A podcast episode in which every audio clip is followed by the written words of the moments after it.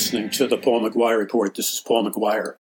On today's program, we're going to explore further, analyze, but most importantly, I'm going to endeavor, with your help and participation and prayers, I'm going to endeavor to take what could be considered very large concepts, in fact, giant, overarching concepts, um, years and years ago.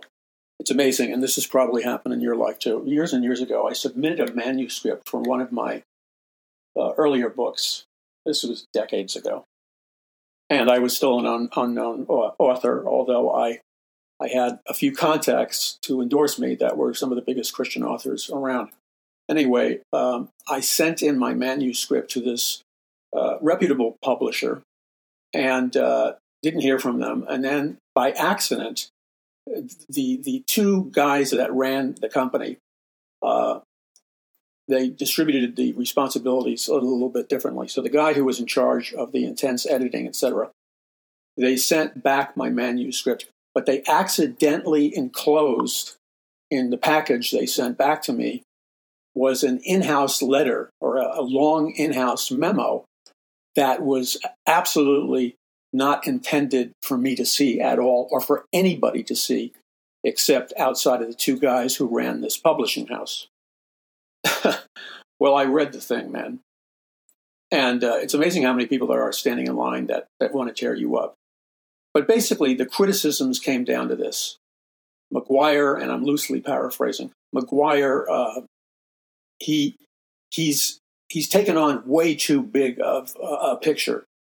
Uh, you know, they wanted somebody to focus in on a specific area.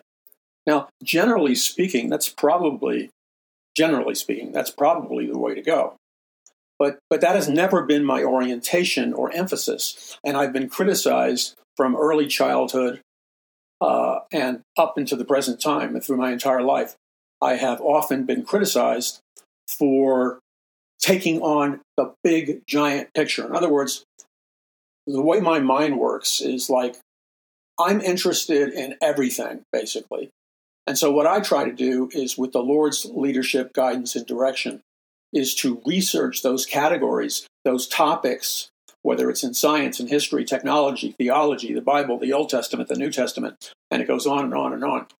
And then most people pick one specific category, which again, I would acknowledge is probably is probably the safer way to go. Okay, but but we live in an age now of such complexity that you see, God gives us all different gifts, different mental capabilities, different uh, assets, you know, stuff like that. You have your plus and minus column. I have my plus and minus uh, column.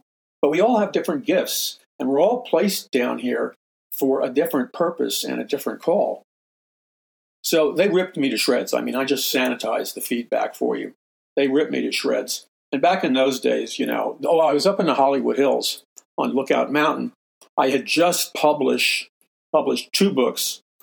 Uh, one was an instant bestseller exposing the New Age movement and my experiences in it, and and the other was similar, which was a very strong seller and probably a bestseller. But the first one was definitely a bestseller.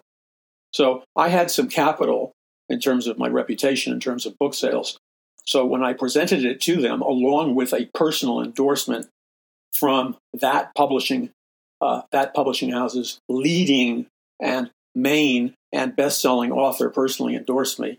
So there should have just been a slam dunk right there. Anyway, they basically shish kebabbed me, rotated me over the barbecue pit, and after they ripped me to shreds, and, and this was their accusation, and, and I claim guilty. They use something like McGuire is a generalist. Hey, that's right, I am because somebody has to look at the big picture. And I, I, you know, I could find so many faults in some of their books. I'm not going to get into the nitpicky stuff uh, of, of, that publishing company. But the point is, this criticism, uh, I've been attacked with this criticism my whole life. And you have to decide are you going to buckle and give in to the criticism? Because it may be valid. It may be that your career literally depends upon you uh, fitting in with the program, whatever that program is. And if they're looking, for example, if you're an author and they're looking for uh, somebody to like go into one specific area, that would be smart to do. But now this is far more risky and far more dangerous. But that is to to stay committed to your passion. And uh, I didn't know it at the time that it was my calling, but sometimes your passion is your calling. It's like the Chariots of Fire movie, where the famous Olympic gold medal winner, when he was running, practicing, he, right after the Olympics, he, he quit sports and he went to be a foreign missionary and lead people to Jesus Christ. I think his name was Eric Liddell. And in the movie Chariots of Fire, he says that famous line, which reveals a deep revelation of, of who God is. He said, he says when he was running, you know, practicing and running, and he, he ran with such incredible grace and speed. He said, When I run, I feel his, and when I run fast, I feel his pleasure. So what he was saying was that when I run as fast as I can as an Olympic athlete contender, I feel that God is blessed with that, that I am pleasing God. Now, that's an important thing to understand because it's not just prayer, Bible study, fasting, fellowship that pleases God, although it does if it's done biblically and it's bringing healing and the truth to people. But sometimes we have to go out of the box, the little box, whether it's the little box of, of low level consciousness thinking that's taken over our nation and is suffocating it, or it's the tiny little box of cerebral limitations and thinking that that is making Christians prisoners because they can't think outside of the box. And by the way, if you visit, I don't visit communist nations, but when you study communist nations like Russia and China, etc., they are basically paralyzed. You look, you, I, I do, do research on lots of things, including communism, incredible research, and you find this out that the communist nations, communist, Marxist, socialist nations, are crippled intellectually, spiritually, scientifically, and technologically. They are literally crippled because they have they have neutered, or let's be more blunt and in your face, they have neutered and they have castrated any capacity for their citizens to neurologically create, innovate, be entrepreneurs, invent things, discover technologies, uh, create businesses, create anything. Their people are paralyzed because they're programmed from infancy to not think, to not create, to not question, to not be entrepreneurs. They're programmed to look at the state as God, and they just compliantly walk around in a daze, doing their robotic android duties, working on a factory assembly line. Look, I'm not knocking people who uh, work on an assembly line for a living. You're misunderstanding me. But if everybody, if everybody, the entire nation, works on an assembly line, which is very much needed. And it's a good paying job, by the way, as you know, when they used to be here. But if everybody does that and nobody thinks outside of the side of the box, well, then there's nothing to manufacture on an assembly line. There's, there will be no automobiles or, or different types of cars or, or electronics or computers or the endless things that we manufacture that are birthed out of the American dream mentality we inherited from the Pilgrims and Puritans who thought outside of the box. And people who think outside of the box know how to innovate, innovate, invent, create, market. Okay, this is this is not some peripheral hobby horse I'm writing on for you here for your entertainment.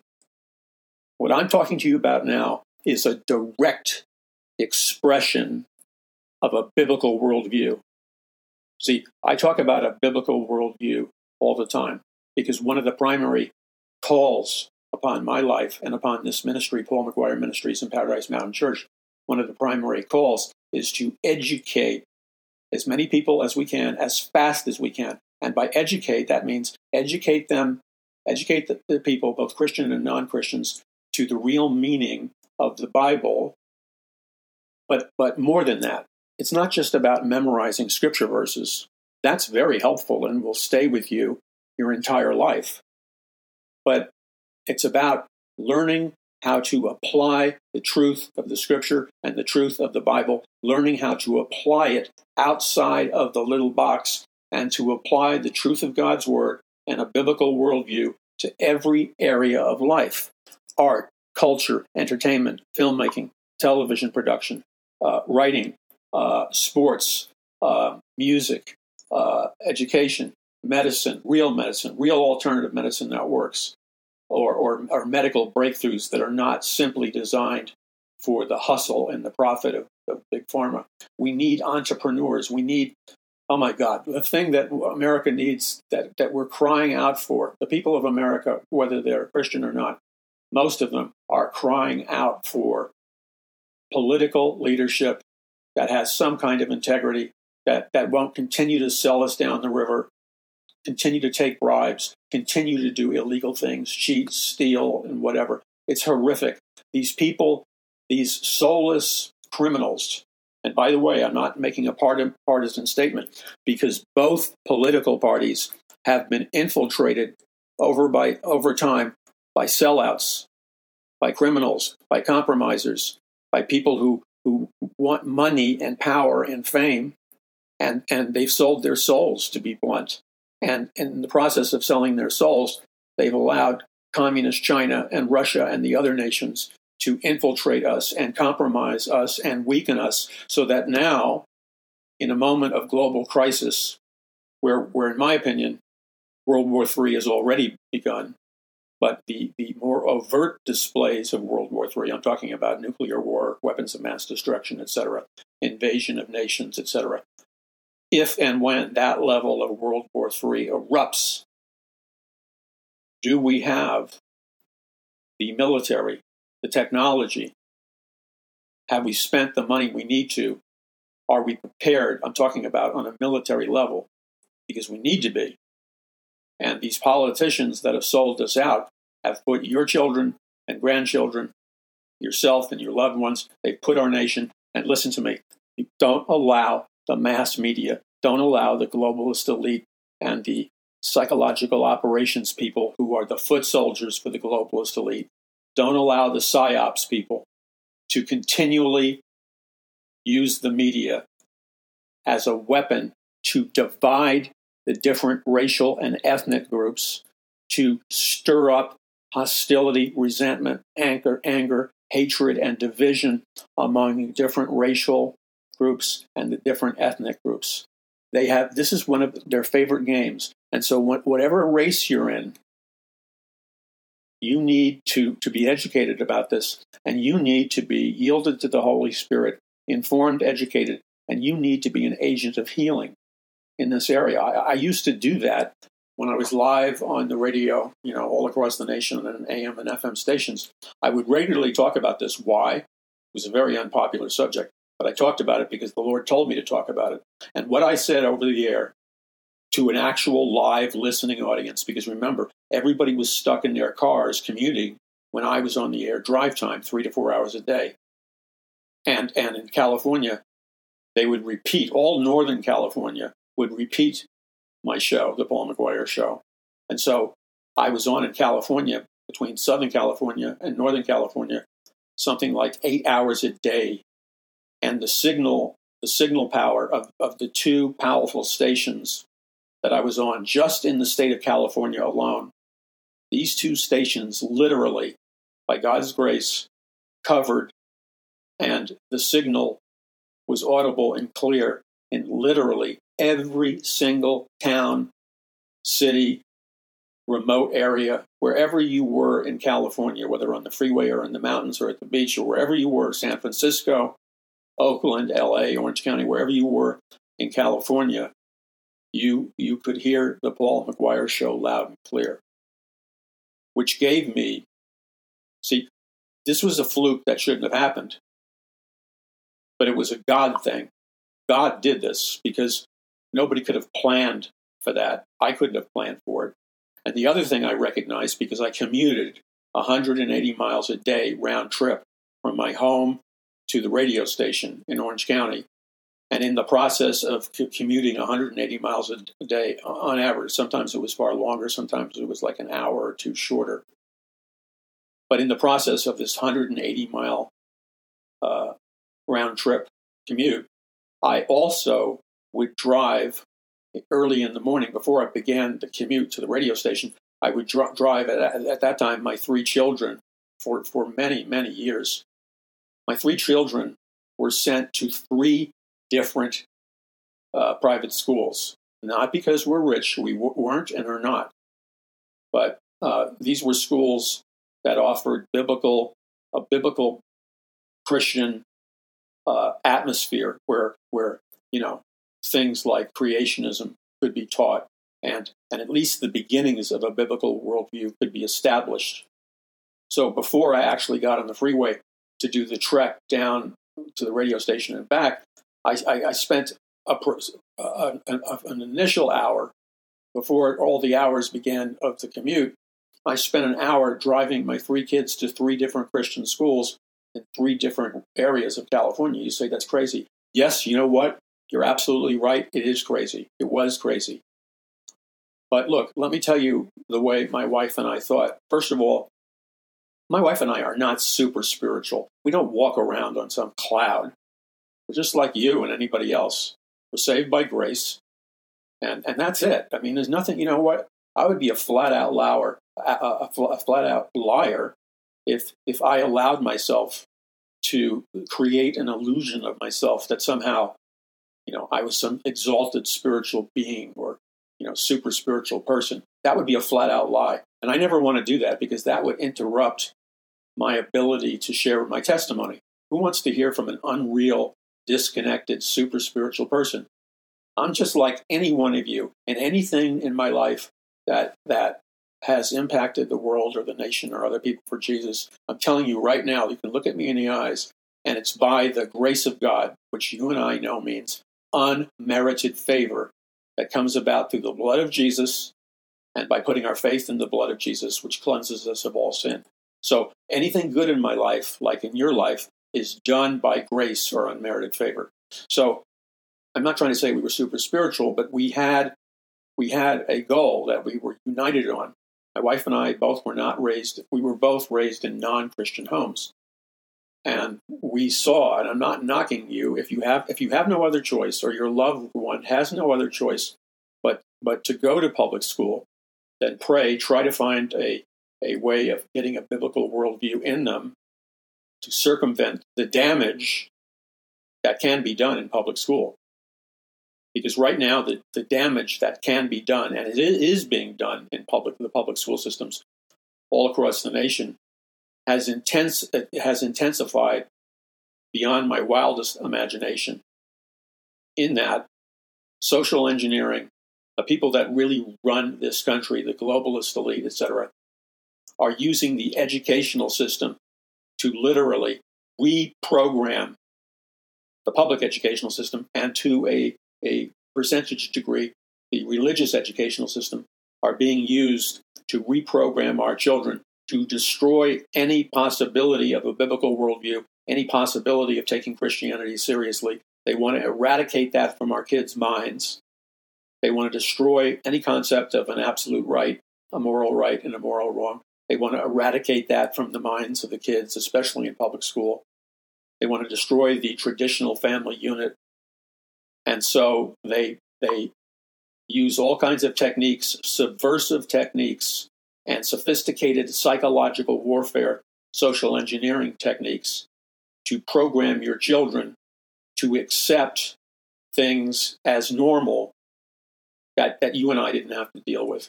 And so our children are being exposed to visual material on video, on their cell phones, on their laptops. They're being exposed to visual material in terms of photographs and videos and other things.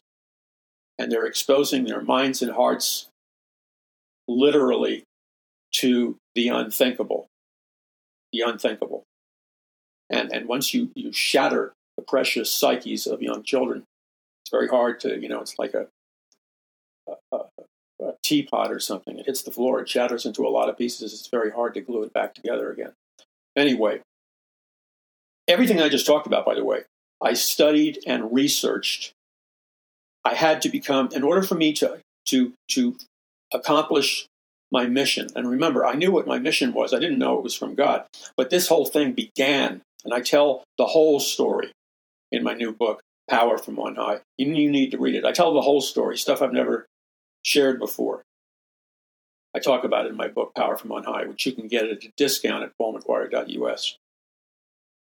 but from the earliest ages that I can imagine, raised in an atheistic, agnostic, existentialist home. And I, by the way, early in my earlier years in high school, became a transhumanist. Oh, yeah. Not, people always say, oh, he's lying. No, I'm not lying. I can prove it. I conducted amateur scientific experiments with plants, injecting the plants with a hypodermic needle filled with alcohol. And I attempted to, I, I began to freeze. My mother loved this, I, I can tell you that. I attempted to freeze these plants in the, the you know, refrigerator or with, with ice. And, and then I was going to take the plants out at a later date. And they, they, this was to be initial experimentation in, in freezing eventually human life in terms of the science of cryogenics, which was emerging at that time, where wealthy people were freezing their bodies, and their bodies, as far as I know it to this day, are being stored in, in like fortresses underground, guarded laboratories. And at some point in the future, they are going to open these cryogenic um, devices, which, which have frozen and preserved the body brain of people. And these people, these wealthy people, believe that if they awaken themselves in the future, that we'll have the science and technology to give them life back. So I was doing like a, uh, a low budget version of that. That is transhumanism, by the way. Okay, now, which I studied before transhumanism became a popular word. So, when I was very, very young, my, my overwhelming passion that consumed me. I didn't have to think about, like, well, what's the most important thing that I need to know or do in life? I knew it because it haunted me 24 7. I, and I tell this, and I tell the whole story like I've never told it before in Power from On High. I was consumed with discovering what, the answer to the three questions Why am I alive? What is my purpose in life? And, and what am I doing here on planet Earth? What's my mission? And, and that's close to the other one, but the three of them together basically asked the question, why am I alive and, and what is my purpose in life? And I, I, I went on a pilgrimage, a quest. And my attitude, even as a young, young boy, was I am going, nobody around me wants to talk about this. Um, they always change the subject. The school system doesn't want to even, they won't even allow you to bring this question up in a classroom. It's, yet it is the most important question to be asked. Because if you don't know what you're, why you're alive and who you are and what you're doing here on planet Earth, then all the other stuff is useless. So, since I met such resistance as a young child, it wasn't even in the books that I read on all these scientists and science. Since I met such resistance, I made a, a pledge to myself that I was going to find out the answer to those questions with, with, with an attitude of no retreat, no surrender. And, and that's how I operated my life for years. So that required that I study so many disciplines, disciplines, sciences, categories of information. I had to become literally an expert in countless fields, and I list many of them in uh, Power from On High. So for that, these publishers ripped me to shreds, calling me a generalist. Now, this was, I don't know, quite a few decades ago. So, so, and the book finally came out. Somebody else published it. It was called "Who Will Rule the Future: a resistance to the New World Order. And so the, the, the, the point is that I had to, I see, I wasn't intellectually mature enough, or I, and I wasn't confident enough in my abilities, my understanding, my education, my my research. Uh, therefore, I was somewhat insecure because we're going back quite a few decades. Now, if I got a letter like that, it'd be a whole different dynamic because I know I've paid the price intellectually in terms of study and research into to uh, a multi-disciplines, a vast diversity of studies and all kinds of things. Okay, so this is my point. What I didn't know back then, and I was unable to argue articulately, is I was unable to truly defend the fact that I was a generalist. And, and indeed, on an intellectual level, there is a desperate need for generalists. And it was also my spiritual call because not generalist in the sense of you know a little bit about a million things, but but you but the but, but what you know about a million things is pathetically you know, inadequate. That's not what I'm talking about. I'm talking about a generalist in the sense that you've paid the price to educate yourself, and in sometimes in many different fields, you have literally become an expert because you have done such intense study and research. So, in that sense, I'm a generalist. And why I'm a generalist, and this is something the Lord has confirmed in my own life in terms of this being part of my call, is that the biggest problem that I have encountered dealing with people, trying to facilitate spiritual breakthrough in people's life, lead them to Jesus Christ as their Lord and Savior. The biggest problem I've encountered is that most people are are locked into a pinpoint career discipline area of a study and, and and their whole lives revolve around you know a handful or maybe more but not much more a handful of disciplines categories and fields of study even though they may be potentially brilliant people.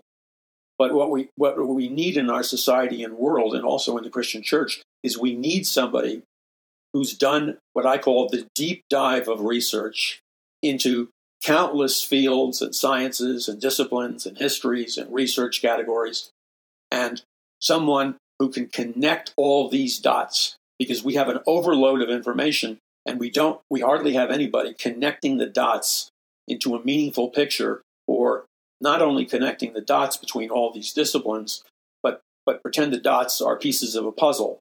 So we, we, we end up in America and in other places around the world looking at reality as if it was an abstract pattern.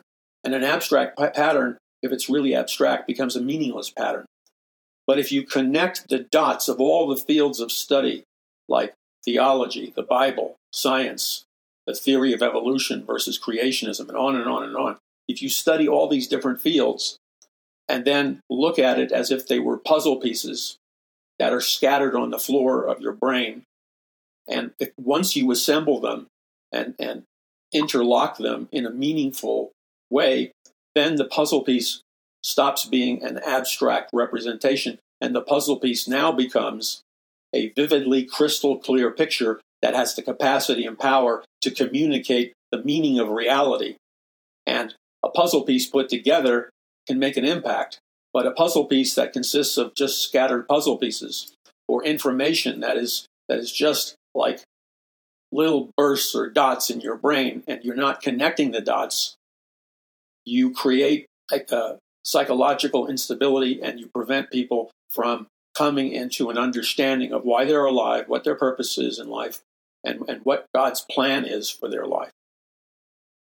So, the very thing that I've been criticized for all these years, and these guys ripped me to shreds. And by the way, back then, um, I wasn't as mature as I hopefully am today. So I was annoyed. Now, I didn't lose my temper, but I'm a very forceful person because I'm from New York City. And people from New York City people always think that those of us from New York City are always rude. It's not that we're rude, but we, we grow up in an environment that if you don't, if you're not aggressive, if you don't speak up for your rights, if you don't speak up, and this is common of people who grow up in New York City or similar environments.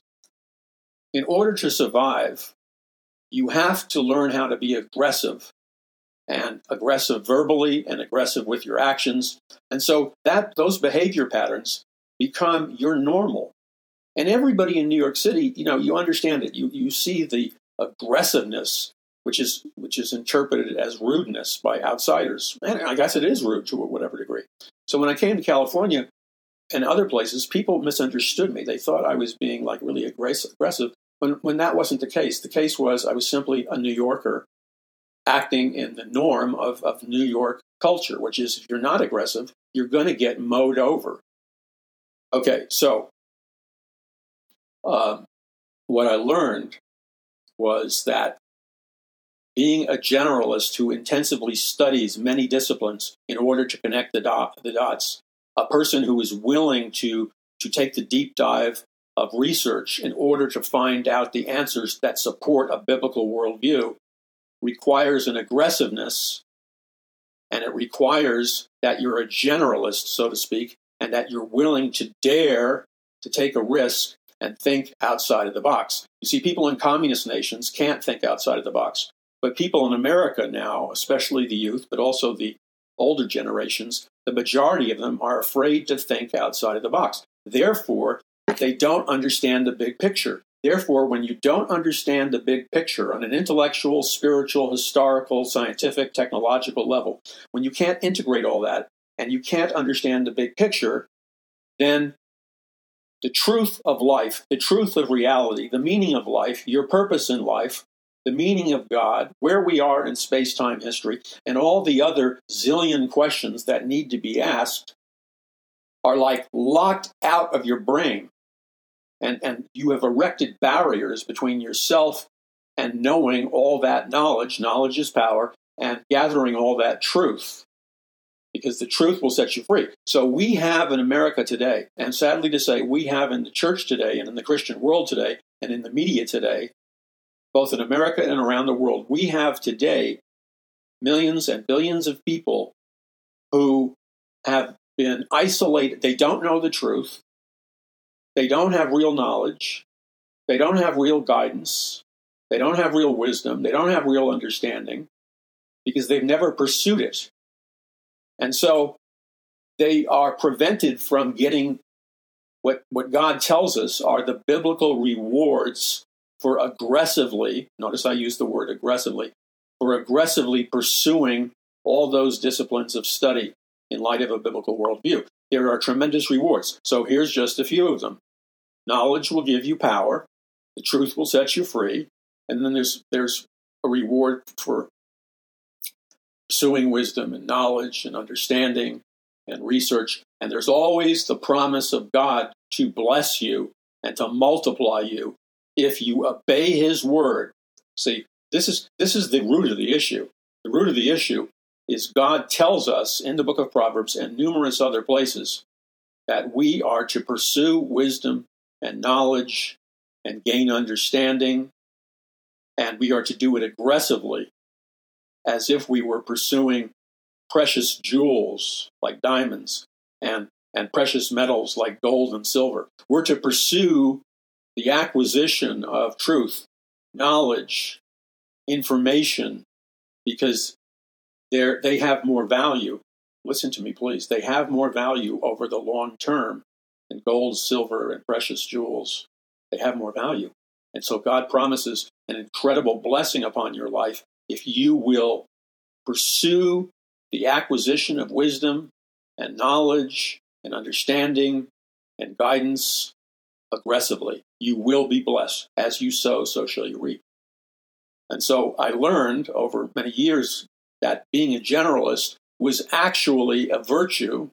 Being a generalist and being a, and studying a mass diverse, diversity of, of cutting edge fields gave me a kind of super intelligence, super wisdom, super knowledge, enhanced human abilities. Look, I'm sorry if I comes off making myself sound like some kind of god. That wasn't the purpose. I'm just telling you that if you pursue these different areas and you dare to think out of the box, you will, in the perception of others, as you really develop your knowledge base, you will be perceived by others as a person of power, as a person to be listened to, as a person of wisdom, and they will perceive you as someone who possesses an extraordinary, genius like, almost superhuman ability. I'm not exaggerating here.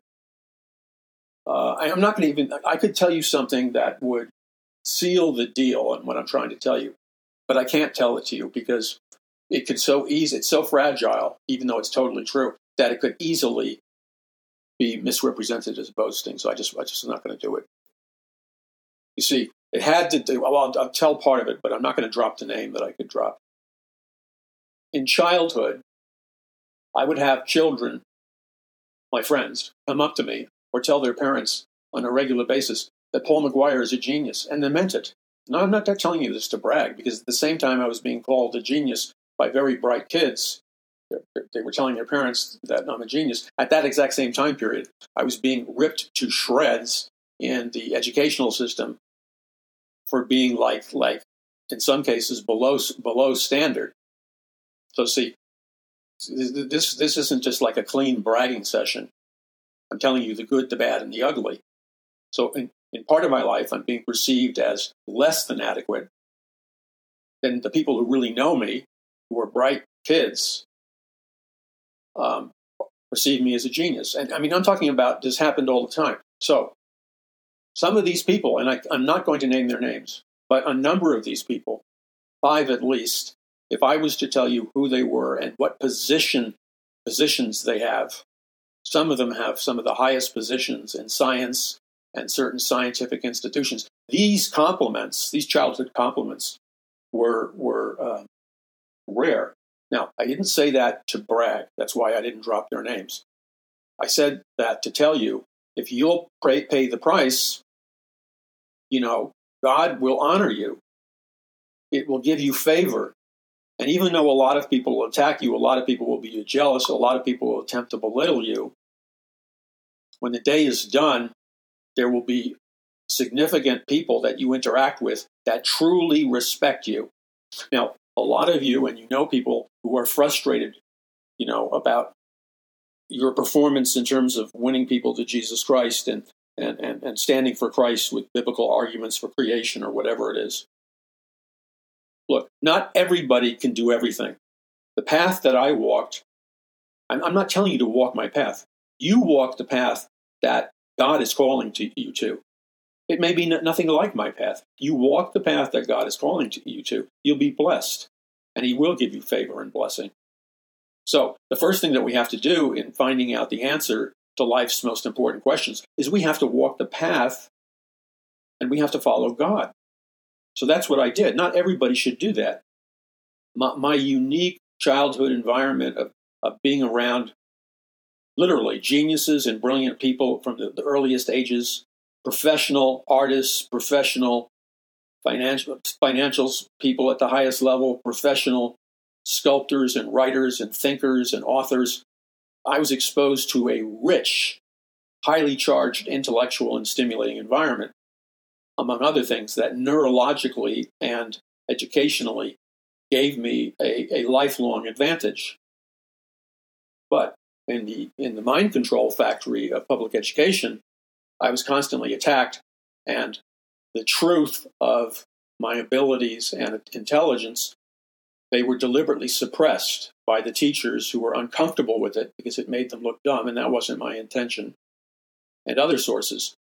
But you know, God will vindicate you. So at a certain point, uh, I think it was in uh, fifth grade, I took a, test for the state of New York. It was this big uh, academic test that measured your your academic ability, you know, in all the important areas like reading and writing and mathematics and other subjects.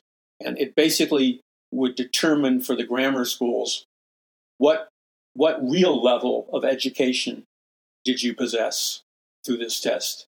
I mean, it's great that you're in fifth grade, but do you but do you really have fifth grade education, or do you have a higher degree of education?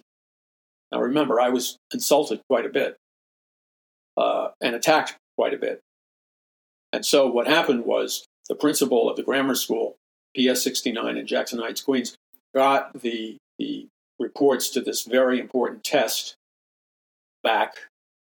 And a day or two later, I was called into the principal's office along with some of the head teachers and, uh, and along with uh, the head of the Parent Teachers Association or something for the area. And she looked like she she looked at me sheepishly and in an embarrassed way uh, because she she was plagued by guilt that that she had failed to observe the the academic excellence in one of her students and and basically treated him like garbage. I'm talking about myself. So um, she couldn't believe it because my test showed that the level of education. First of all, I scored very, very high in the test.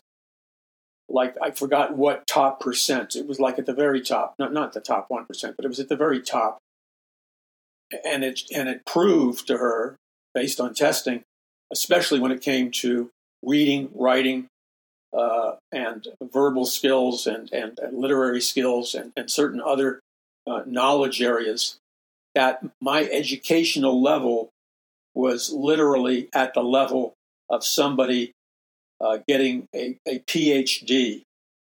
So I had a PhD level, not somebody who got a PhD, but somebody who was uh, studying uh, courses that were at the PhD level. So my educational ability in fifth grade was the equivalent of somebody who was studying at a university at the PhD level. And this just, they couldn't, they didn't know what to do because they felt guilt and stuff. So they scrambled and, uh, and tried to rectify it and asked me what I wanted to do. And really, quite frankly, I was very polite, but I wanted to be left alone because I didn't respect them. And I certainly, I was, thank God I was smart enough at the time not to tell them the truth of what I really believed about the educational system, which I thought it was a farce. Um, I played the game, shut my mouth, and they sent me to another classroom of the highest achievers in fifth grade. The problem was that my real education, what enabled me to test so high at the PhD level, had nothing to do with the education I was receiving from the grammar school, public school. It had everything to do with my independent self education because I, on a weekly or monthly basis, would continually go to the library and bring back, you know, tons of books over the years on science, on reading the biography of every science, on history, on psychology. So I, I was reading like there was no tomorrow, all these books, and it was that that catapulted me in, in testing into the highest levels. Not certainly not their inane educational curriculum. So anyway, uh, I, I, remember it as if it was yesterday because it's a painful experience. It was rather traumatic. Something happened in the classroom that they sent me to. And I don't know what it was, but it was bad. There was some kind of disruption. And the girl behind me, forgive me for being gross, had an upset stomach and she vomited cherries out on the floor of the classroom, which rolled on the floor, and it was disgusting. Now, don't ask me why I'm retrieving that information. But um, then we had to take an IQ test or something. And I didn't like the, the controlling vibe of the classroom because I, I, didn't care if this was supposed to be a prestigious classroom or, or, not. It was uncomfortable and I didn't like it. And then I asked to see what my IQ was, which I think if you're going to give kids an IQ test, they have the right to see what that test is and they actually should have the right to contest it because what they're because the teachers and the school systems are that IQ test is like a label on you, a ranking.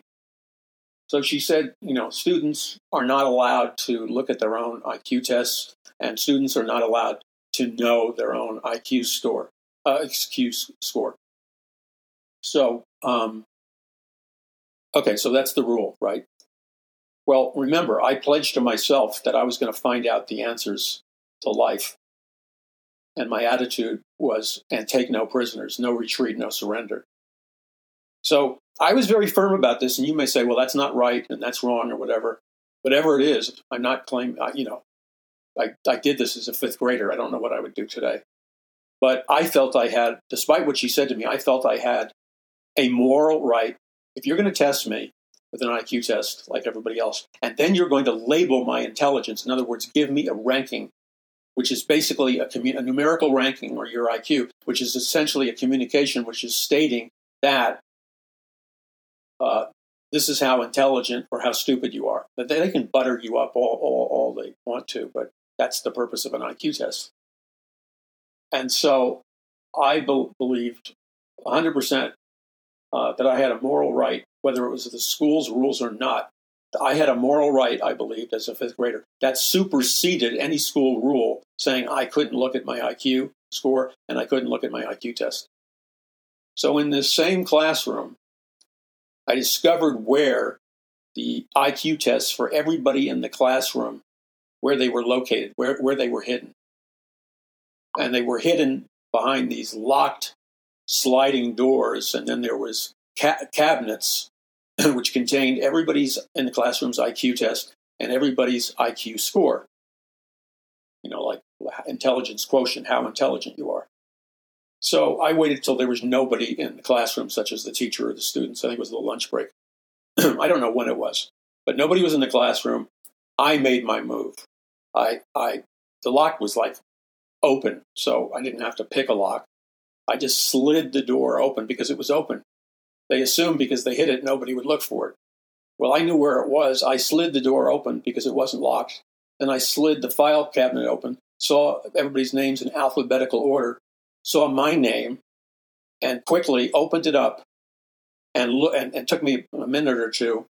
I looked and I found out by looking at my IQ test, I found out what my actual IQ score or IQ numerical score was. In other words, this is the score that labels you, and it's a communication to teachers, etc., of how intelligent or how stupid you were. And I looked at my IQ score, and that's between me and God. But I, but I was greatly relieved because I was very insecure. I was greatly relieved that my IQ score, let's just put it this way, my IQ score numerically, according to their testing, was very, very high, extremely high. And so that was a big relief because the way they treated me, you would have thought, uh, you know, they are not, they don't warm up to, to independent thinkers. Let's just put it that way. Okay, so my point is this lifelong pursuit of truth where you have to become a generalist you because there's so few people who are looking at the big picture right now who are connecting the dots who are connecting the sciences and the technologies and breaking it down for people in a meaningful whole. And that is part of my calling because that interfaces with intelligently communicating a biblical worldview. Now what happens is when you begin to possess knowledge because you read books and you did research and deep dives and you did your homework and when you you devote a lifetime beginning in early childhood doing that what happens is you accumulate literally in your brain in your mind you accumulate literal warehouses or hard drives or portable drives with just about infinite amounts of data and information so forget about the warehouse analogy. That's from my childhood. You accumulate, like in, in, in hard drives, portable hard drives, hard drives you connect to your computer. You, you have hard drives of information and data storage in your mind and the enormous knowledge you can dip into because you studied so many disciplines you don't have to like flex some kind of muscle or brag it just it kind of leaks out of you and even if you try to hide it because it's not good to parade these things. Even if you try to hide it, people know it. And they confer upon you authority, favor, and they give you a high rank.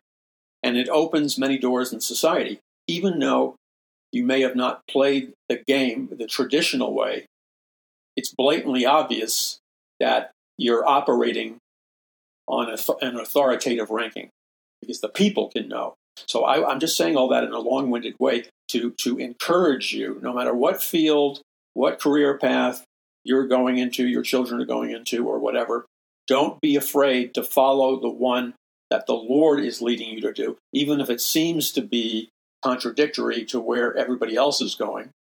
Now, that doesn't mean you divorce yourself from pertinent knowledge, facts, and information about our world. That's important to do that.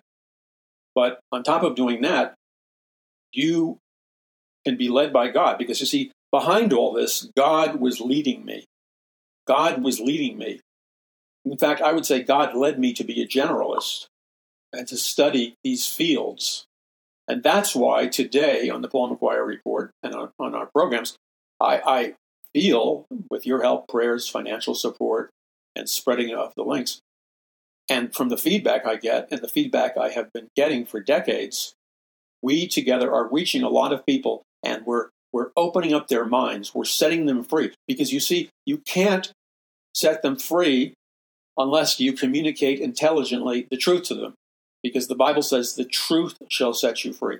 And you, they can't become powerful either in a spiritual sense or an intellectual sense. They can't become powerful unless they first possess the right kind of knowledge. Knowledge is power. So when we move ahead into the Bible in the New Testament and we read the words of Jesus Christ, uh, where, where he talks about the importance of receiving power from on high, which is the power of the Holy Spirit, that power from on high will only operate on a regular basis in your life to the degree that you balance the, the spiritual power from on high produced by the Holy Spirit, that you balance that with a biblical worldview and knowledge. The two together, the left brain and the right brain, the two together operate in a harmony and a balance that will sustain you and guide you for an entire lifetime. And that's what I want to pass on because you see, what we're fighting is the, the reality. And by the way, you need to go to paulmcguire.us and watch my video on the American Matrix. You need to watch it. It's free, and you need to please pass it on to your friends. Pass the link on to your friends. Spread it far and wide. Why? Because they have been fighting a rigging war against me. They've been rigging my numbers. They've been censoring me in the search engines. But As in the earlier days of the internet and this ministry, we began to get millions of hits, millions of views, millions of followers on a regular basis, year after year after year. It was clear that our message from computer data was reaching millions of people on a regular basis. That became a threat to certain people. So they did to me what they did to many other people. They've rigged my numbers, they've artificially suppressed uh, people being able to find us on the search engines. They've artificially lowered our numbers, and they've done the same thing that they've done to me to, to just about anybody who tells the truth. Because that's a microcosm of the spiritual, intellectual knowledge war that we're in right now. You see, they understand the power of the truth we're communicating. Otherwise, they wouldn't waste so much technology trying to suppress it. They understand the power of this knowledge.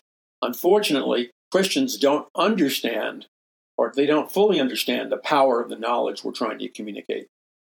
And so, so the enemies of the gospel, the enemies of biblical truth, have a healthier respect and know far more about the potential power of spreading biblical truth and biblical knowledge than the people who call themselves Christians, who scoff at this stuff and they call it a conspiracy theory and, and they just shut their minds to it because it, it doesn't fit in the tiny box of their consciousness or brains. So, this is the battle that we're facing. It's a battle of the mind. Don't forget it. We are in, if you don't fully grasp this, you're going to you're going to open up an area of vulnerability by which the evil one and the demonic powers can strike at you and your children and grandchildren and prevent you from being everything that God created you to be. Because, in a sense, there's a hole in your spiritual armor. God wants you to repair the hole in your spiritual armor. And He wants to do that by causing you to study to show thyself approved. He wants you to acquire through reading the Word of God, meditating on the Word of God, thinking about the Word of God. He wants you to acquire biblical knowledge, which is power, knowledge in other areas in sciences and technologies, which is power. He wants you to know the truth because it is the truth that sets you free. And the Holy Spirit is the Spirit of truth. And of course, then theological knowledge or biblical knowledge. So, the battle we're facing, the only reason the enemies of God, the enemies of the light, the enemies of love, because this is the fundamental truth that, that you have to understand while you're living in this reality we call planet Earth. That's why I recorded that video free for you to watch. It's, it's, short, but it's, it's power packed, and I, I think it's entertaining.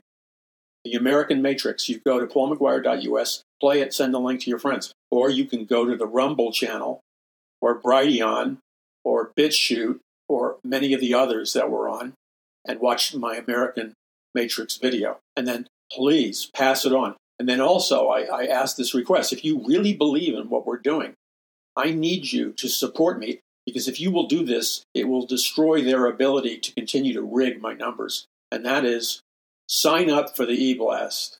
Sign up and join all our social media channels, our Roku channel. Sign up, like. We're not going to sell or give away your information or list to anybody. We never have, we never will.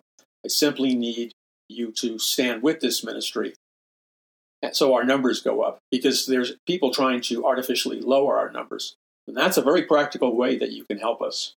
Because when you have those numbers, it gives you the leverage to open other doors. I know people who have enormous numbers, and the reason they have enormous numbers is because they don't say anything that's a threat to the globalist agenda. But if you speak the truth, they're going to attack you. So we have to stand together and we need to recognize the fact that we're in an intense multidimensional war in America and the world right now. We have never been in the history of mankind and, and civilizations, we have never been in a time zone or a period of time like the one that we're in, where we have literally the existence of the highest level futuristic technologies already operative, and yet most people don't believe that they exist. See, this is why I do independent study. So when I tell you something exists, it exists. Whether your friends agree with it or not is irrelevant. I was saying stuff that exi- existed. I get floods of calls, email, running into people constantly who constantly tell me the same thing over and over again.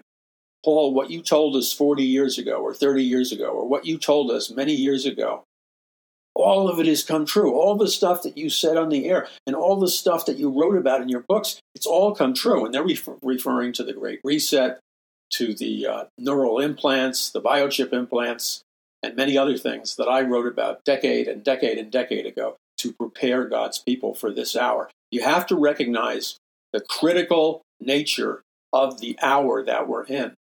This is a critical potential turning point. You're listening to the Paul McGuire Report. Visit paulmcguire.us. That's paulmcguire.us. We'll be back in just a moment. Wherever you are on planet Earth, you're listening to the Paul McGuire Report. Okay, I want to summarize. Now, this is not just a summary. What I'm going to talk to you about now are some bullet point, super power packed principles based on the Word of God that if you will apply these truths, they will not only grant you power from on high, which impacts every area of your life, but you will be the recipient of supernatural wisdom at a level you never thought possible. And you will be able to tap into the mind of Christ and get a download, regular downloads of, of wisdom, plans, guidance, understanding from God. Okay, this is what you have to understand. And that's why you really need to get my books and buy a bunch of them in order. Um, you get a bulk discount. Books are valuable and, and you can hide them and use them and pass them around. They're great tools. And also check out the American Matrix video. Really do that. I, I think you'll enjoy it. I really do. So, um, the, the basic truth that you have to understand is this the nature of reality living in a society. It is not a, having a bad attitude to understand that essentially, if you're working class or middle class in just about every nation on planet Earth, America used to be the exception. America is no longer the exception. So essentially, even in America, if you're middle class right now or working class, you are to whatever degree a slave. Now, you may be uh, a slave that's well paid. Uh, you know, there even in ancient times, in in the ranks of slaves, there were classes. There were like upper class slaves and stuff like that. So when I say that you're a slave, it doesn't mean you're you know at the bottom of the heap. You can there are slaves that are making a half a million dollars a year. Okay, CEOs and stuff. But how you know whether or not you're a slave or not is got to ask yourself the question are you free? Or did you really kind of have to sell your soul to some kind of corporate machine, some kind of entity, some kind of system where you really can't tell the truth? You kind of you have to hide the fact that you're a Christian, and I'm, I'm not blasting you away for that. That's our world has changed, but but but you're a slave because you see, if you're not truly free, even if you have a lot of money and you have a desk you know, on the top of the, the building of the, the corporation you, are in, and you, know, you have a great view from your office, and you're driving a fantastic high-end car and taking vacations and stuff. You can still be a slave because if you're not really free, you're a slave. You're just you're just better off in certain areas. Now, there are some people who live on the level of emperors and empresses and kings and queens in the Pharaoh God King system like the royal families and these trillionaire families and the super billionaire families and the, the, the, people who rule the world secretly in the globalist elite. These people have so much wealth, and I've done my homework and I've done my research. So if you read my books, A Prophecy of the Future of America, Volume 1 and 2, and uh, the other books, The Day the Dollar Died, and the other books, you'll see that I continually revisit the names of these international banking families, the super wealthy, the creators of the Federal Reserve. And this goes all the way back. These super wealthy families go all the way back in time to the ancient super civilizations in ancient Babylon and in ancient Egypt and other places.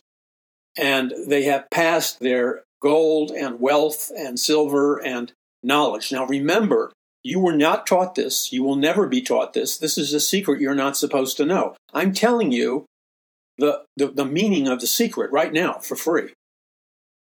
Don't blow it past it. This is the secret that they operate by. And I'm going to tell it to you now, and I explain it in further detail in Power from On High and The Greatest Battle and the other books. Now, here's the secret. On one hand, the globalist elite, the heads of the, the Great Reset, the the great intellectuals like Aldous Huxley and Julian Huxley and you know the, the, the, heads of the, the Illuminati bloodline families and all that. On one hand, they go they masquerade as if they are pure scientists, pure secular humanists that don't believe in the supernatural and don't believe in God. That is a decoy because in reality, just about every single person who's part of the globalist elite, these super powerful families that go back in time, all of them secretly, on one hand, pretend to be humanists, but in their private lives and in their private beliefs, overwhelmingly, they're members of the occult. They practice occult rituals in order to generate supernatural power in multiple dimensions. And sometimes they're Luciferians or witches, high level witchcraft Luciferians and they they are very involved in uh, dark and highly powerful occultic activities. Okay, and they have hid, hidden this from the what we could call the middle class, the working class, the, the, the people on, on the lower end of the pyramid, relatively speaking, throughout human history, going back to ancient Babylon. You know that the Tower of Babel was built in, in, in a pyramidical shape. Okay, it was a giant pyramid, just like the, the pyramids of Egypt. So th- these super wealthy elite have secretly passed on their gold, their wealth, the, the secret title deeds to the land that they own, the jewels. You have no idea the mountains, the caves that they own, the, the, the massive number of secret treasures that have been hidden by empires and emperors and conquerors all over the world. They have sent their teams for centuries to raid these secret vaults with gold and diamonds and precious jewels and silver and and and, and you know archaeological relics that are worth millions and millions of dollars. And and they don't this is all hidden wealth. It's all hidden wealth by which they control the world. Now, if you don't know that because it's outside of your box, you're going to be victimized by it. They practice the system of Mystery Babylon. That means they believe, because they are the followers of Lucifer, and because they believe that they are the genetic descendants, or, or what we call the Illuminati bloodline families.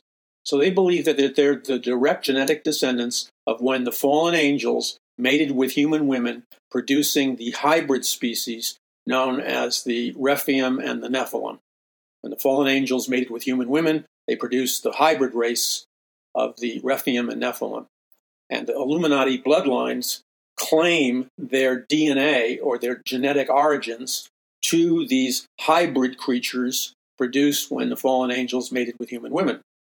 And therefore, they believe that genetically and through the that these fallen angels, we know that these fallen angels had access to very advanced futuristic technologies and sciences and supernatural and psychic powers.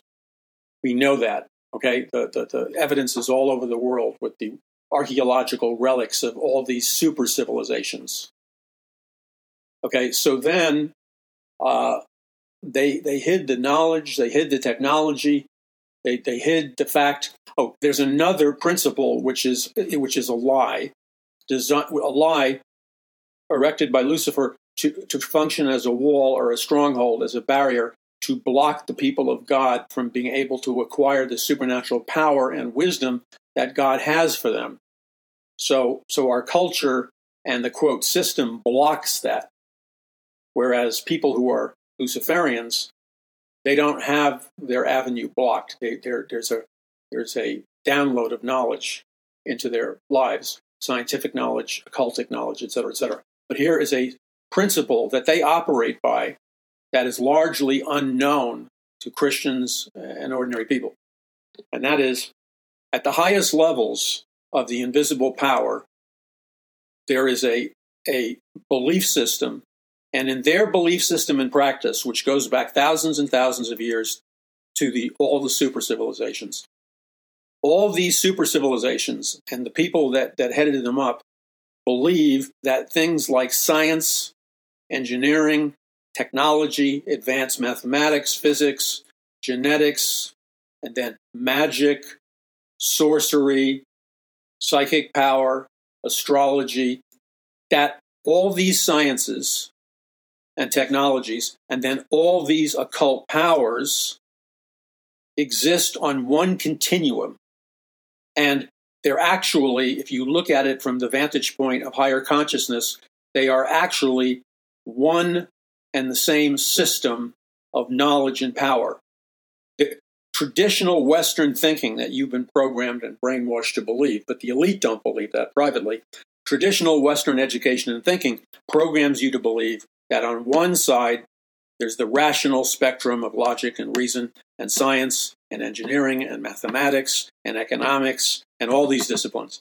And that is all considered to be objectively true. Okay? And there's a complete disregard, rejection, and mockery of what we would call magic, alchemical magic, supernatural powers, psychic powers, uh, um, you know, invisible beings, and an entire range of knowledge and power that is really there, but it's walled off by this unbelief. Do you understand what I'm saying? So, in order to overcome the hurdle of the unbelief. And this is why it's important for you to read my books. I'm not just selling my books, I'm selling knowledge at the cheapest price I can because I'm, i want to invest in your life. Every life I touch, I, I, I see it as a seed from God. And I pray that any seed that I plant in your heart or mind or your children's heart or mind or whatever, any seed that I plant is a seed from the kingdom of heaven and it will grow and restore and renew and save and deliver. But it is essential that God's people don't always go for the jugular, but sometimes you have to be patient and plant seeds. So, this knowledge is my obedience to God in planting seeds in your mind. Some of the seeds will become apparent and come to fruition immediately. Others will incrementally reveal themselves as the decades pass by until eventually you'll wake up and go, My God, this guy wasn't crazy. He knew what he was talking about. I know that sounds self serving, but that's essentially the battle we're in. Okay, so we have to understand that the people at the highest level of power, money, consciousness, the real rulers of planet Earth, the globalist elite, the Illuminati bloodline families, the top and the top of the top of the secret societies, the Luciferians, they believe that there's only one category of knowledge and they're all interconnected and they all have equal value, and that is science, engineering, logic, physics, mathematics, economics, etc., is on is in the same category as clairvoyance, ESP, remote viewing, psychic power, um, um, supernatural revelations, magic. These are not two different things, and one is not to be rejected.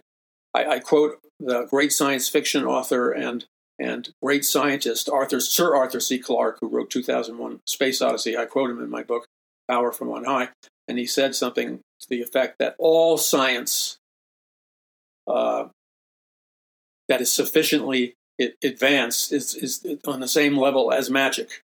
So what Arthur C. Clarke was saying is that magic and science, when you go to the highest level of consciousness and thinking, it's it's at the same level. It's only lower level thinkers that have been brainwashed into believing one is, you know, falsehood and one is true. Now, I don't expect you to believe that or your friends, but I can prove it. And I put the proof in my books, like Power from On High and The Greatest Battle. The, the super geniuses that created this world right now the scientific dictatorship or the technocratic elite or whatever you want to call it, were people like Sir Aldous Huxley and, and his brother, Sir Julian Huxley, father of transhumanism, and Aldous Huxley, the creator of Brave New World. They and H.G. Wells and many other intellectuals and thinkers of the time, and when I say of the time, I'm talking about from the 1800s to the, to the mid 1900s, uh, all of these great thinkers and intellectuals and, and rulers, etc., they all pretended to be secular humanists and scientists that were strictly materialistic scientists. But privately, they all believed and practiced the occult, Luciferianism, supernatural religions, and they all relied on supernatural downloads from another dimension to a dimension that consisted of um, fallen angels, psychic powers, telekinesis, and other stuff.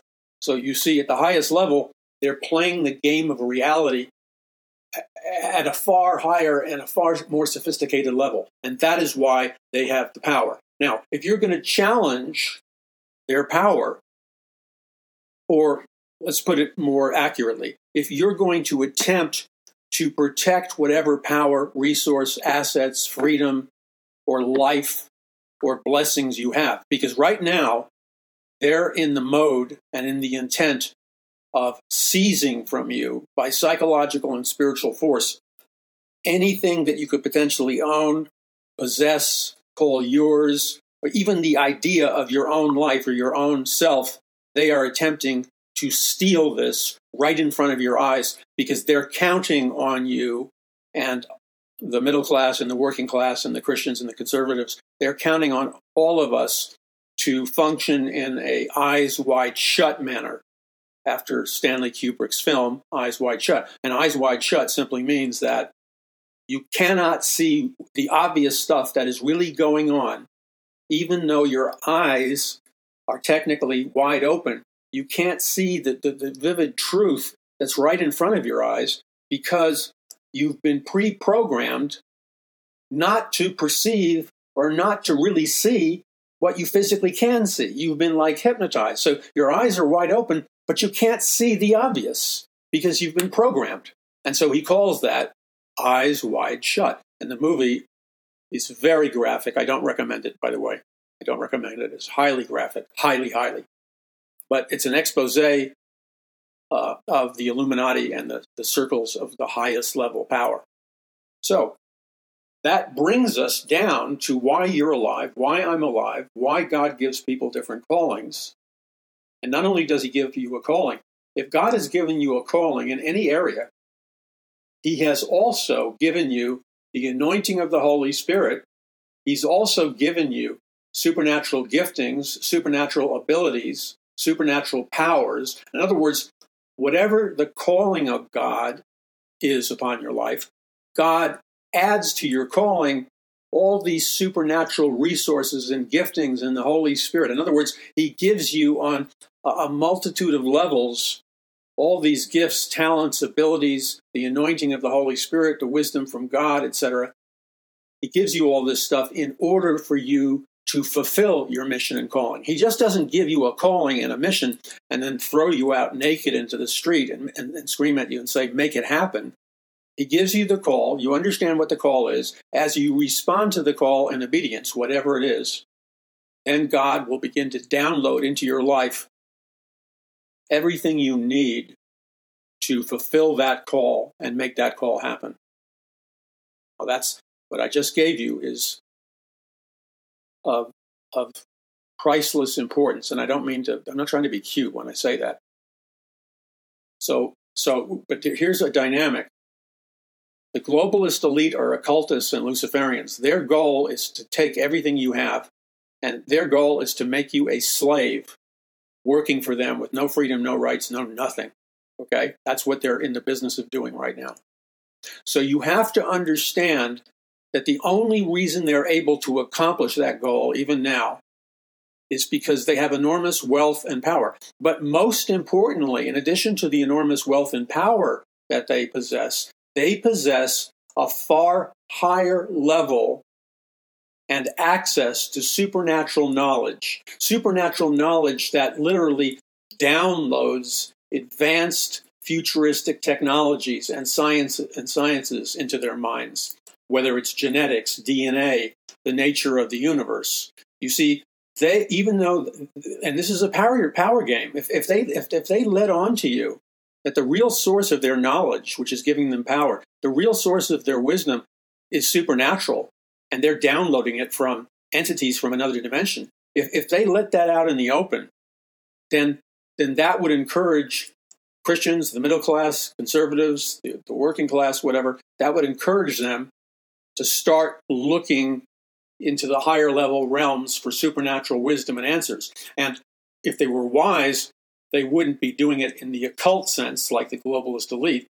They, they would be seeking God and seeking God's supernatural power, God's supernatural wisdom, God's supernatural resources. Do you understand what I'm saying? What I'm trying to tell you is the nature of the battle ultimately is supernatural.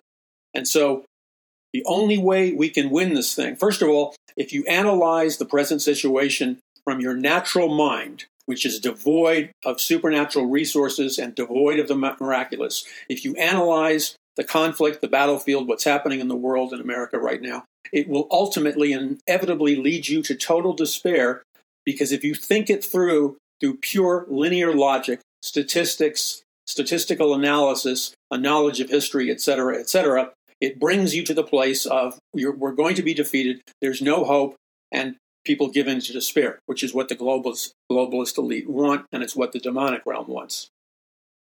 God does not want you to give yourself over to despair. God wants you to understand that the battle we're fighting is not just a natural battle. The globalist elite, the Luciferians, they understand this on a level Christians, conservatives, and the average person does not understand. So, if you want to see breakthrough and victories and overcoming, not only in your life, the life of your family, your children, your grandchildren, etc., your community, but also in your nation and your world, you can't enter the battlefield and simply rely on humanistic power, wisdom, knowledge, um, offensive, defensive measures. If you go into the battlefield and, and your expectation is that you can win the battle by relying purely on human strength, logic, and wisdom and power and human resources, you are, you are going to 100% of the time be utterly defeated, crushed, and enslaved by the Luciferian elite. That's the way that dynamic plays out. God warns about the danger of playing the warfare using that dynamic. He warns about it from Genesis to Revelation. Over and over again, God warns us and teaches us and instructs us from His Word the only ways that we can be victorious in this great battle and be real overcomers and win and not be slaves and set ourselves free and accomplish what God has called us to accomplish. The only way that can happen is when we obey what God is saying. So, what God is saying is simply this For our fight is not against flesh and blood, but against the principalities, against the powers, against the unseen uh, forces of darkness in heavenly places, which are fallen angels and demons. So, what, what the Apostle Paul is saying is the real battle is in the invisible realm, the spiritual world, or another dimension. Another way of saying it is the real battle is supernatural. So, unless we learn to use supernatural or spiritual weapons, we can't win the battle because that's the kind of weaponry that they're using. It's just they're concealing it from the masses. That's why they have secret societies to conceal their occult knowledge, but also to conceal their wealth. So, the way you win the warfare is by understanding that the primary battlefield is in the invisible realm, the spiritual dimension or the spiritual world, and that you have to use or employ first by understanding and acquiring the knowledge of how you use these spiritual weapons, then developing the ability to use the spiritual weapons with skill, and then actually use spiritual weapons in what in reality is a spiritual war that's that's primarily occurring in a spiritual dimension. So you have to use spiritual weapons. And those spiritual weapons are the things that the Bible teaches from Genesis to Revelation. And there's certain p- themes that are repeated. So, exa- for example, if you want to know whether or not you're relying on human strength, willpower, and resources, you simply ask yourself, Am I worshiping idols in my life uh, in addition to worshiping Jesus Christ? Am, am, am I worshiping idols? Do I secretly have idols in my life? And if you discover that you have idols in your life, and idols may be things like worshiping the gods of personal peace, prosperity, or um, the idol of secular knowledge, the idol of secular humanism, the idol of science, the idols of ration, rationalism and reason and logic. Not that they're good, but they're not gods. Or a humanistic worldview, or the whole philosophy of humanism would be an idol, a demonic idol. And Deuteronomy 28 says, as long as you're worshiping those idols, then you're going to be a slave and go into captivity, and you're going to short circuit the blessing of God. So in Deuteronomy 28, the price tag for worshiping idols is all the curses of Deuteronomy 28 come upon you in the land that you're in. Conversely, if you own, if you are truly seeking God and not worshiping idols, if God is truly your source and you're continually going to your source, and if you hold the Word of God in proper perspective, which means you believe the Word of God is the Word of God and you treat it as such, it's your final authority in all things, then you are not being idolatrous and you're doing what God wants. You're worshiping the true God only. You're not worshiping idols. And you're getting your guidance and knowledge and wisdom from the Word of God, the written Word of God, which promises you a blessing. And so all the blessings of Deuteronomy 28, which would include wisdom and power and money and resources and everything else, those doors begin to open. And if you continue to be faithful and to continue to operate your life within the parameters of God's instructions about not worshiping idols and, and, and holding His word, the word of God, in its proper place and authority, if you continue on walking with the Lord obediently in that matter, in that manner, you will open up all kinds of doors of power, resources, and wisdom on a supernatural level. Because when you read Deuteronomy 28, the blessings and curses, remember, blessings and curses come from a supernatural or spiritual world. They're not purely the result of hard work or diligence, as admirable as that may be. If you want to take it to another level, that's the supernatural level. Um, being blessed by God is receiving a supernatural infusion of his power and his wealth and his protection and his wisdom into your life. So the supernatural is the ultimate arena, the ultimate battlefield that the purpose of erecting the matrix. Listen to me carefully. You need to watch my video, The American Matrix. It's free. And then sign up to my e-blast, my social media. They're all there at paulmcguire.us. The American Matrix, and I have a book, Conquering the Matrix, too, on discount. The American Matrix, you need to see the video, it's free.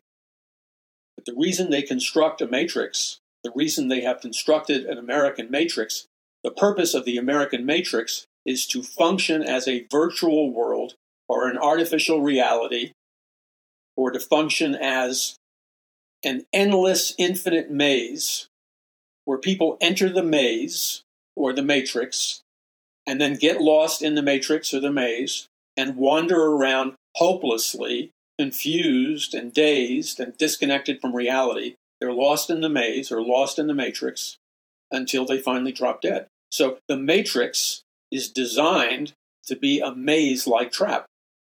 Now, if you're walking in the Word of God and you're taking advantage of God's supernatural resources, you can overcome the maze and the matrix, and the Holy Spirit will lead you out of the confusion of the matrix, and you'll find truth which sets you free. So, I need you to, we're at war, man.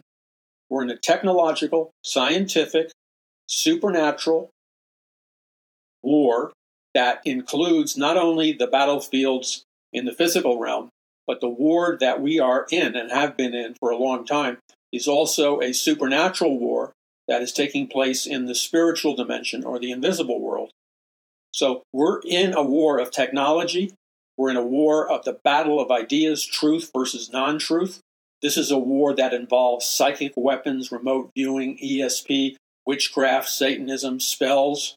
But on the other side, it involves, if God's people will simply believe his word by faith, it involves the acquisition and reception of supernatural power known as power from on high, supernatural wisdom, the supernatural nature of the angelic armies of God, the supernatural nature of the uh, God's technology or the chariots of fire.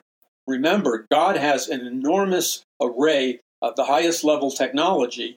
It's just that people are blinded from seeing it.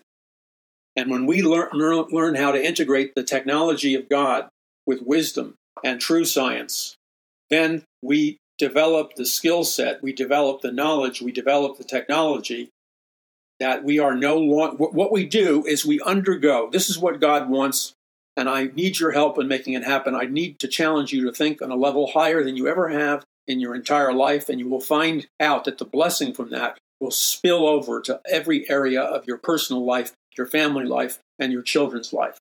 So the bottom line is the way that we win this war right now, this last day's war, is we must obey the Bible and believe the Bible. It is only when you're in a state of belief of the Bible that you stop worshiping idols. The minute you stop believing in all the Bible promises and says, the minute you stop believing that, you just change belief systems and you become an idolater and you're now worshiping idols, such as human strength and human wisdom.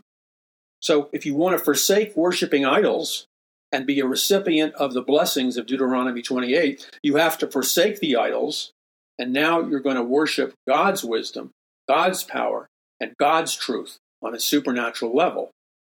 So now God is on the precipice, and He is trying to, to use different elements to open people's minds and hearts to fresh truth and fresh power and fresh wisdom that will heal, save, and deliver the real body of Christ in America and around the world.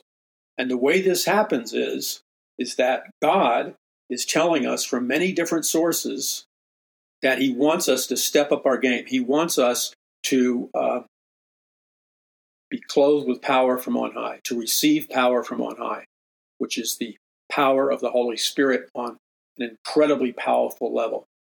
He wants us to supernaturally receive the wisdom of God and when we have the wisdom of God, we can develop the strategies, the technologies, the abilities, the timing, and understand how to wage spiritual war on a multiplicity of levels. Because God did not create his people or anybody in the human race, listen to me, God did not create any of us to be the slaves of Luciferians and have our rights, our privileges, and our blessings stolen by the evil one and be sold into slavery by the evil one. That is not the will of God. That happens through disobedience and worshiping idols.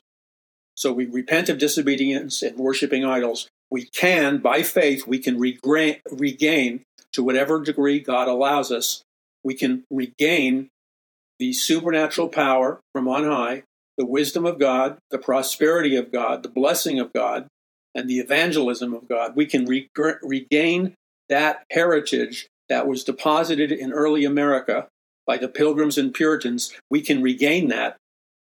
And to whatever degree or percentage God allows us to, to we can recapture that land of promise.